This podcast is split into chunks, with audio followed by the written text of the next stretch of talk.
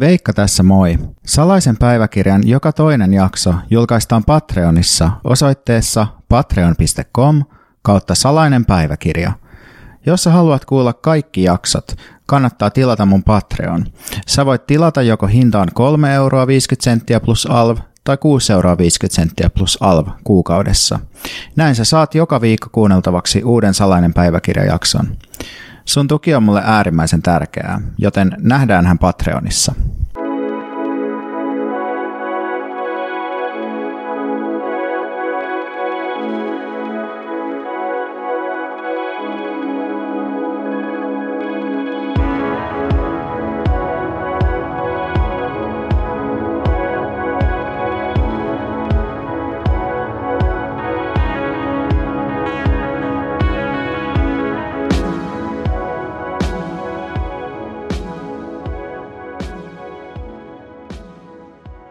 Moi vaan. Ja kiitos kaikille, jotka on jo päässeet tämän podcastin pariin. On ollut tosi hauskaa aloittaa jotain uutta, mutta myös tosi jännittävää. Että huomasin, että kun ei ole sitä 2 ihmisen tiimiä ja sitä sellaista puskuria siinä oman tekemisen suojana, että voi aina olla sille toiselle silleen, että hei, että eikö kaikki olekin ihan ok? Ja sitten toinen on joo, kaikki on ihan ok. Niin asiat tuntuu vähän erilaiselta, mutta joka tapauksessa oli hauskaa julkaista 2 ekaa jaksoa ja oli tosi hauskaa myös, että ihmiset löysi niin hyvin näiden jaksojen luokse. Eli nythän siis on julkaistu 1. ja 2. ja 2. jakso Patreonissa ja sitten tämä podcast jopa nousi tonne Spotifyn listoille top 100:een ja se tietysti tarkoittaa vaan sitä, että koska tämän tilaajamäärät kasvoi nopeasti ja kuuntelumäärät, niin se ei tarkoita toki sitä, että tämä podcast olisi oikeasti tai eka jakso olisi ollut joku Suomen kuunnelluin, ei mitään sinne päinkään, mutta se nopean nousu ja tavallaan uuden podcastin ilmestyminen, niin se tuotti sitten tämmöisen algoritmisen boostin, mikä ilahdutti. Ja mulle tietenkin tuli sellainen paniikkisen jakson julkaisemisen jälkeen, että okei, että nyt mä oon niin kuin lopulta sitten niin kuin myynyt itteni kaikkien näiden vuosien jälkeen, että nyt mä teen jotain tällaista niin kuin, tämmöistä just tästä roskaa, tästä minä-puheroskaa, missä selitetään tällaisia, niin kuin mitä Gilles Deleuze kutsuu niin kuin petit affaire privé, eli pienet yksityiset asiat ja niin kuin kuvitellaan, että se on jotain taidetta, mutta sitten kind of, sehän on just se, mitä mun pitäisi tavoitella, että jos mä kerran haluan tehdä itseäni niin jostain työn, tai no työ, mutta jos mä haluan jostain rahaa, niin ehkä mun täytyy sitten kokea myös, että se ei ole jotenkin uskomattoman pyyteetöntä ja yhteiskunnallista ja just oikeanlaista, vaan ehkä sit pitää tehdä jotain sellaista, mikä tuntuu vähän siltä, että onko tämä vähän niin kuin overshare ja onko tämä poliittinen merkitys vähän kyseenalaista tai jopa niin kuin jotenkin haitallista ja bla bla, niin se on varmaan just hyvä, koska sitten ollaan ehkä sellaisilla aaltopituksilla, millä päästään siihen suuren yleisön ja Suomen kansan sydämeen, niin näin, tällaisia pohdintoita muun muassa herättää, mutta sitten toisaalta, niin kuin, en mä tiedä, musta tuntuu, että mulla on myös jotenkin, nyt kun on jutellut toista ekoista jaksoista ihmisten kanssa, niin ehkä mulla on joku vähän sellainen ylikorostunut häpeän kokemus, jota mä tässä nyt sitten niin kuin samalla koen, kun mä julkaisen jotain. Toisaalta nykyään kaikki ihmiset on sitä mieltä, että niillä on ylikorostunut X ja Y, ja sen takia ne tarvii jonkun diagnoosin tai jotain, ja se menee sitten vähän hankalaksi, niin ehkä en nyt lähde diagnosoimaan itseäni yhtään mitään, vaan yritän mennä eteenpäin. Mutta siis kiva, että olette siellä. Teitähän on jo aika paljonkin, tai ainakin oli vähän aikaa sen aikaa, kun mitä mä nyt noita statseja vähän kattelin. Mä tosiaan, niin kuin viime jaksossa kävi ilmi, niin on vähän sellainen statsi-addikti. Eli haluan tietää tilastotiedot kuulijoista. Ja tietysti en halua nyt paljastaa jotenkin, tai en halua liikaa niin kuin ajoittaa, että no milloin just mä äänitän tätä jaksoa, koska sitten se tavallaan haluan kuitenkin, että näissä on semmoinen tuoreen ajatus, joten en kerro sitten sen enempää, paitsi että kerron nyt sen, että podcast on kuitenkin ulkona, kun tätä äänitetään. Mutta nyt mä ajattelin joka tapauksessa näiden intropuheiden jälkeen niin puhua siitä, miten mä katson ja kulutan loputtomasti paskaa. Ja paskaa tässä on nyt silleen vahvoissa lainausmerkeissä. Eli tavallaan voisi ehkä ottaa tällaisen monta kertaa kulttuurin tutkimuksessa ja sosiologiassa jo hylätyn jaan tällaisen korkeaan ja matalaan ja todeta, että mä ehdottomasti se mun kulttuurinen maku on siellä matalan alapuolella. Eli tavallaan, että jos matala on niin kuin katutaso, niin mä oon siellä viemärissä, ehkä siellä viemäriveden siellä jossain pohjamudissa. Mun Spotify vuoden 2022 suosituin artisti oli Arttu Wiskari. Ja jollain tasolla mä niin kuin vihaan Arttu Wiskaria, mutta sitten myös kuitenkin kuuntelin sitä tosi paljon. Ja mä en osaa ihan selittää, että miksi. Mun suosikki Youfin, siis mun suosikki YouTube-kanava on Youfin, joka tekee reality-sarjoista sellaisia koostevideoita, mihin se heittelee jotain genitaalivitsejä ja laittaa ääniefektejä ja muumimusiikkia. Mä oon Temptation Island Suomen intohimoinen kuluttaja ja mulla on tietyt suosikkikaudet, joista mä osaan aika paljon repliikkejä ulkoa. Mulla oli jossain vaiheessa sellainen vaihe, jolla mä katsoin The Apprentice eli Deal-ohjelmaa silleen, että mä katsoin läpi pari kertaa niin kuin ne kaikki jenkkikaudet, paitsi ne julkiskaudet. Sitten kun ne oli katsottu tarpeeksi monta kertaa läpi, niin mä katsoin niin kuin sen Suomen ne Deal-kaudet. Katson edelleen, koska sehän pyörii siis. Pyörii edelleen telkkarissa.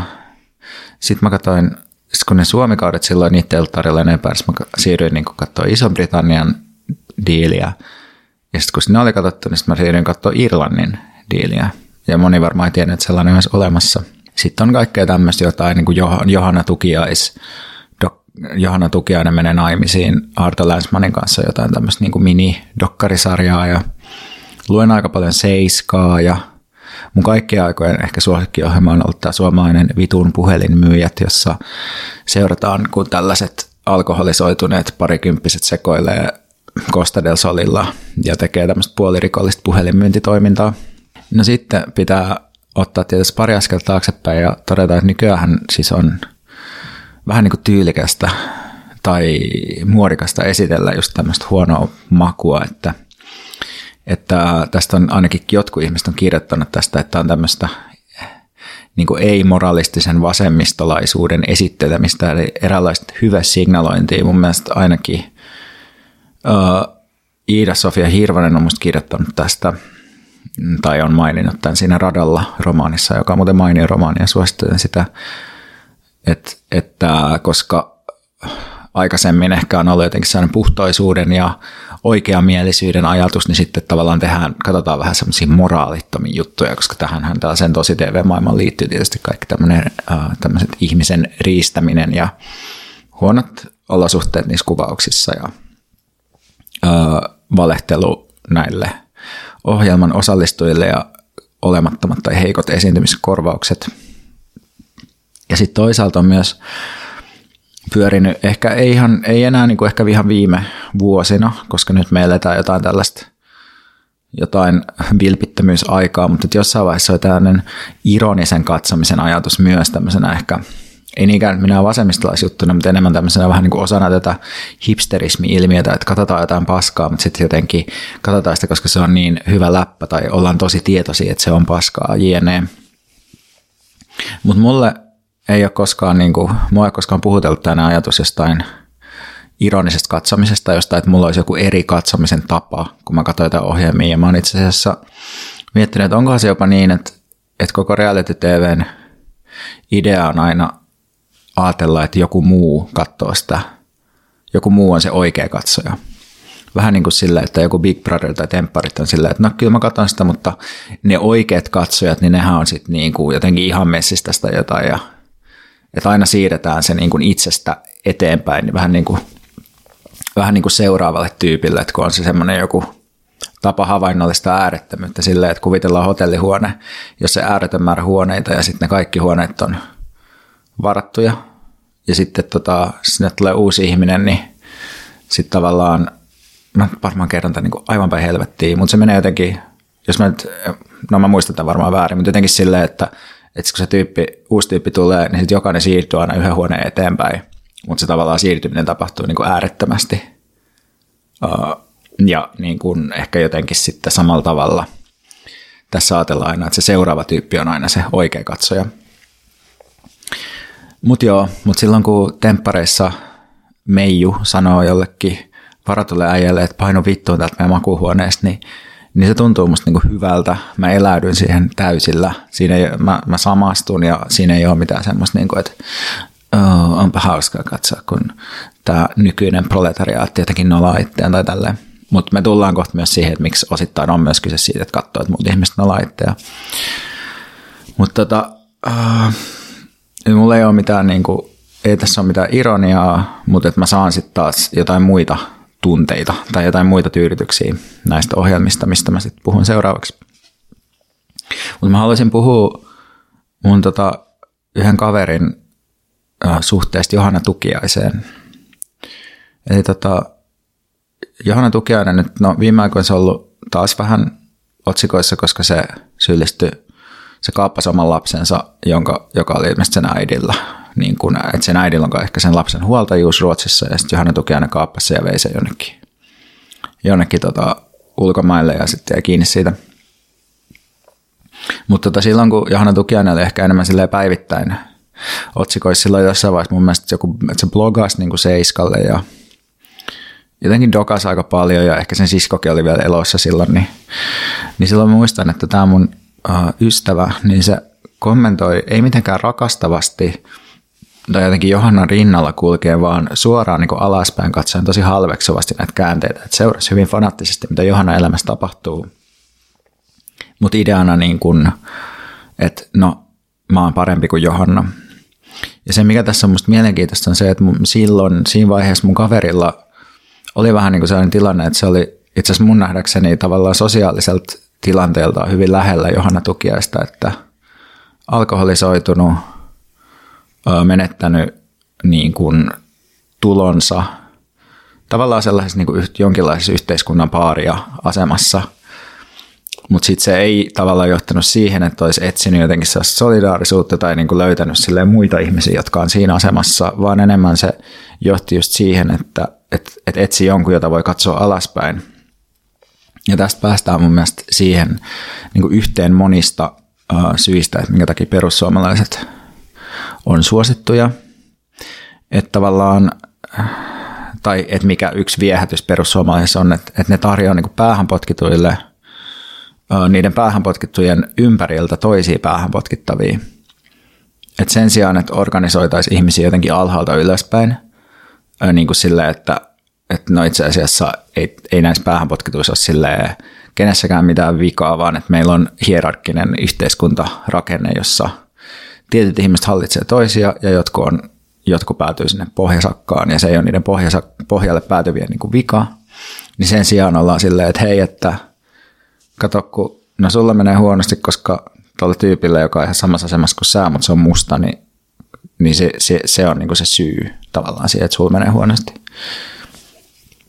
Ja sitten se on myös mielenkiintoista, tai en tiedä, onko se nyt mielenkiintoista, mutta tavallaan vaan silleen yleinen havainto, jonka voi tehdä populistisista liikkeistä, että usein ne tyypit, jotka sanoo, että hei, että toi tyyppi tuossa sun vieressä on se todellinen syypää, niin ne organisoijat itse usein, niillä menee sitten kuitenkin vähän paremmin.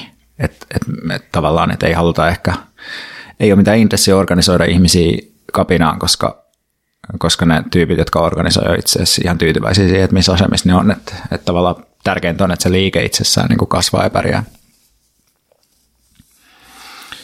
Mutta mulle viime vuosi 2022 oli aikamoista hulinaa. Et mä olin viime vuodesta 4 kuukautta ulkomailla ja vielä sen lisäksi 1 kuukauden pienessä vanhassa purtilassa, eli tällaisessa 70-luvulta peräisin olevassa pienessä purjeveneessä. Sen lisäksi me yritettiin saada asuntolainaa, joka ei ollut ihan helppoa meidän statuksella kumppanin kanssa, ja sitten vielä niin kuin remontoida itse, koska ei ollut niin paljon rahaa niistä asuntoa.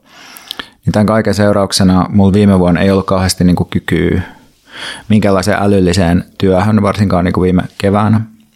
Ja sitten mä olin tosi väsynyt. Ja se kaikki väsymys johti siihen, että mä koin sellaista kaipuuta semmoisiin yksinkertaisiin draamarakenteisiin, jonkinlaiseen toistoon ja turvaan. Ja silloin kun on väsynyt ja kaipaa yksinkertaisia draamarakenteita, niin silloin valitsee sellaisia asioita, joista tulee olo, että no ainakaan toi ei ole parempi kuin minä.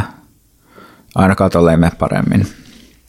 Ja tässä nyt samalla tavallaan ehkä mun niinku, mä yritän keksiä tämmöisiä tavallaan vähän niinku selityksiä tällaisen niinku paskan kulutukselle. Niin yksi on se, että siinä paskassa tavallaan kohtaa ihmisiä, joille ei mene paremmin kuin itsellä.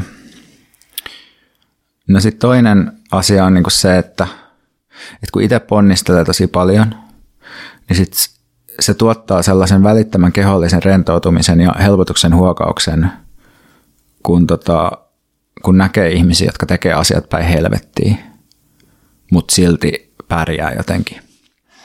Et jos toi ensimmäinen juttu, eli tämä, että etsii ihmisiä, joilla ei mene paremmin kuin itsellä, niin ehkä se on vähän semmoinen, sitä voi ehkä ajatella jonkinlaisen tämmöisen kaunan tai tämmöisen persuajattelun näkökulmasta, mutta sitten tämä toinen asia, tämä helpotuksen huokaus tai rentoutuminen, niin se on sitten ehkä enemmän just semmoista niinku ryysyproletariaatin keskinäistä solidaarisuutta tai semmoista samanmielisyyttä, että no, että kaikki tekee asiat vähän päin vittuun ja ihmiset sählää ja kaikille ei ole mitään hyvää asemaa tai sijoitussalkkuu ja silti se on ihan fine.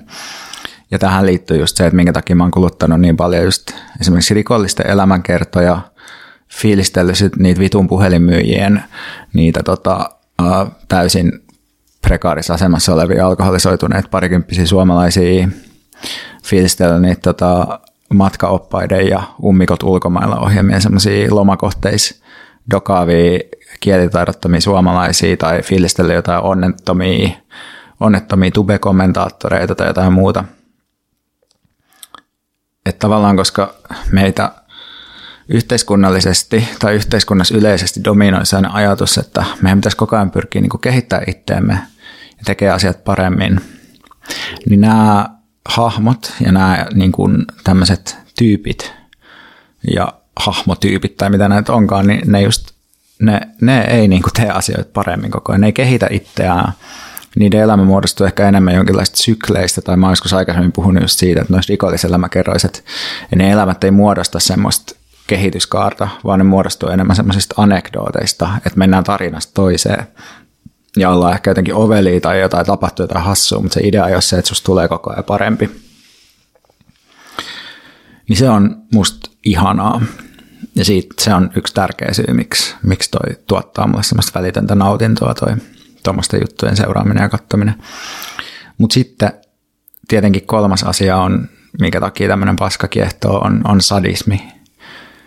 Että sillä, että asettuu näiden ihmisten rinnalle, niin on tavallaan myös tai sille on jonkinlainen vastakohta, joka on tavallaan se, että nämä ohjelmathan usein asettuu nimenomaan näiden ihmisten yläpuolelle ja tavallaan tarjoaa katsojalle sitä vallan näkökulmaa, että niin kuin joku ulosottomies ohjelmassa, jota mä oon analysoinut joskus semmoisessa esseessä, niin siinä mennään niin kuin velallisten perään, jotka ei ole hoitanut asioitaan ja samastutaan just niihin ulosottomiehiin ja rangaistaan näitä ihmisiä. Ja se rankaiseminen tosiaan on sitten niin kuin sellaista myös, mikä tuottaa myös mulle mielihyvää tietyissä tilanteissa. Että mä en voi, niin kuin en voi väittää myöskään, että se olisi niin kuin se pääjuttu, vaan että ehkä että enemmän, että nämä erilaiset mielihyvän tai niin kuin halun muodot kilpailee keskenään tai kulkee jotenkin rinnakkain, kun sukeltaa näihin viemäreihin. Mutta silloin kun me tultiin Napoliin tuossa viime syksynä mun kumppanin kanssa, niin mun oma kaiken tämmöisen roskan kulutus lähti täysin käsistä. Kun elämä oli rankkaa, ei osannut kieltä, kaikkialla oli meluisaa ja vierasta. Kaikki ystävät oli tuhansien kilsojen päässä, ei päässyt harrastamaan liikuntaa silleen kuin halusi.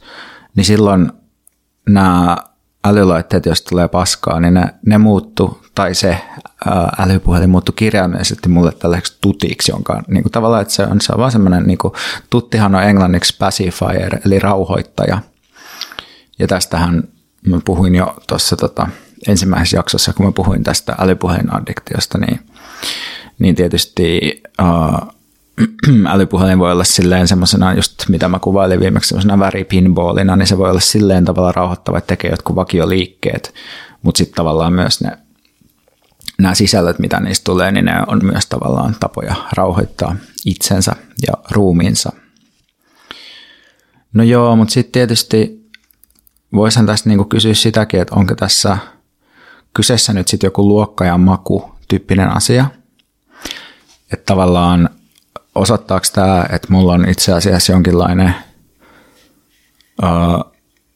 ainakin sitten jostain tämmöisestä ylemmästä keskiluokasta poikkeava kulttuurinen maku, koska mä oon niinku aina katsonut tätä paskaa. No tietysti sitä ei ole ihan samassa muodossa niinku aina tullut, mutta niinku TV-chatteja tuijottanut ja heti kun reality alkoi, niin mä olin niinku mukana. Mä katsoin jo Karita Tuomala nykyisen Tykän juontamaa Tosi TV-nimistä ohjelmaa, joka oli kyllä enemmän semmoinen makasiiniohjelma, jossa näytettiin jotain omituisia uutisvideopätkiä, mutta et aina silleen niin kuin on niin kuin kasvanut silleen telkkarin ja mikropitsoja ja tällaisessa maailmassa, tällaisen äärellä, niin tavallaan, että mun maku on sitten silleen laaja, että siihen kuuluu nykyään tavallaan kaikenlaiset sitten myös tällaiset ikään kuin korkeakulttuuriset riennot ja filosofilliset pohdinnat, mutta sitten tosi oleellisesti siihen kuuluu myös nämä kaikki asiat, mistä mä oon puhunut tässä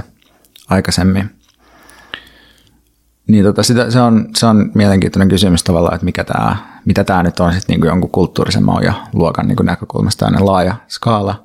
Ainakaan se, joka on helposti mun mielestä niin kuin määriteltävissä silleen, että se voisi jotenkin iskee johonkin tiettyyn tavallaan luokkakategoriaan, paitsi ehkä johonkin semmoiseen niin kuin, ehkä johonkin hyvin epämääräiseen keskiluokkaisuuteen, mutta sitten kuulostaa, musta tuntuu nykyään, että se koko keskiluokan käsite, että sillä ei ole enää niin kuin mitään kulttuurisesti mitään selitysvoimaa, että se ei itse asiassa anna niin kuin mitään lisää, että se on vaan semmoinen epämääräinen käsite, jota voi heitellä.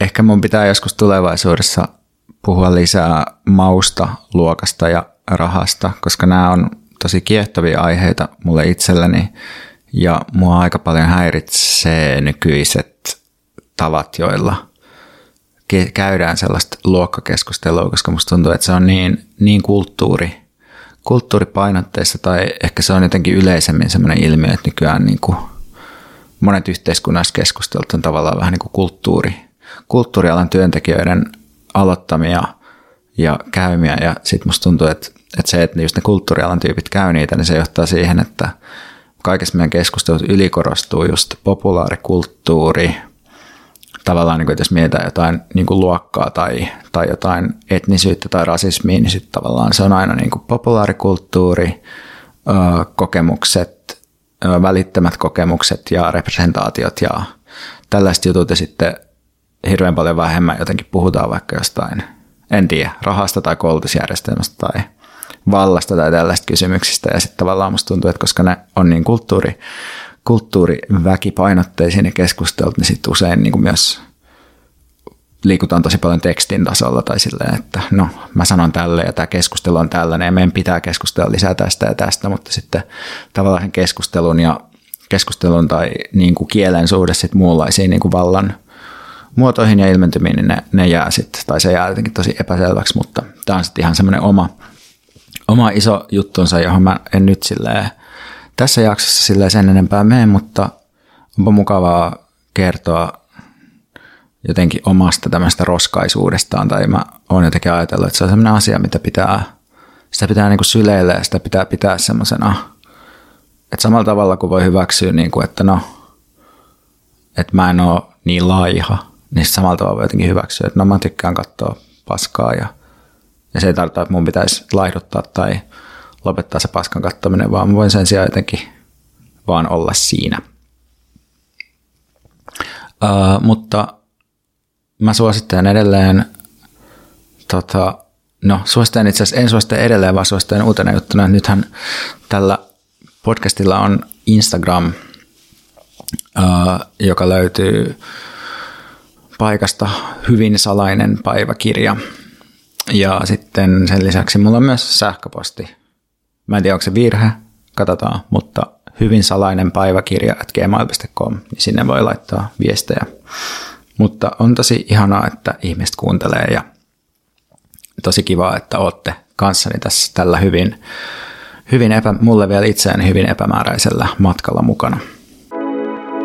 Seuraava jakso julkaistaankin sitten Patreonissa ensi viikolla, eli patreon.com/salainen päiväkirja, ja jos ette ole vielä ehtinyt kuunnella kakkosjaksoa, niin sekin löytyy Patreonista vaikka heti, jos menet sinne ja tilaat. Mutta nähdään ja kiitos kun kuuntelet.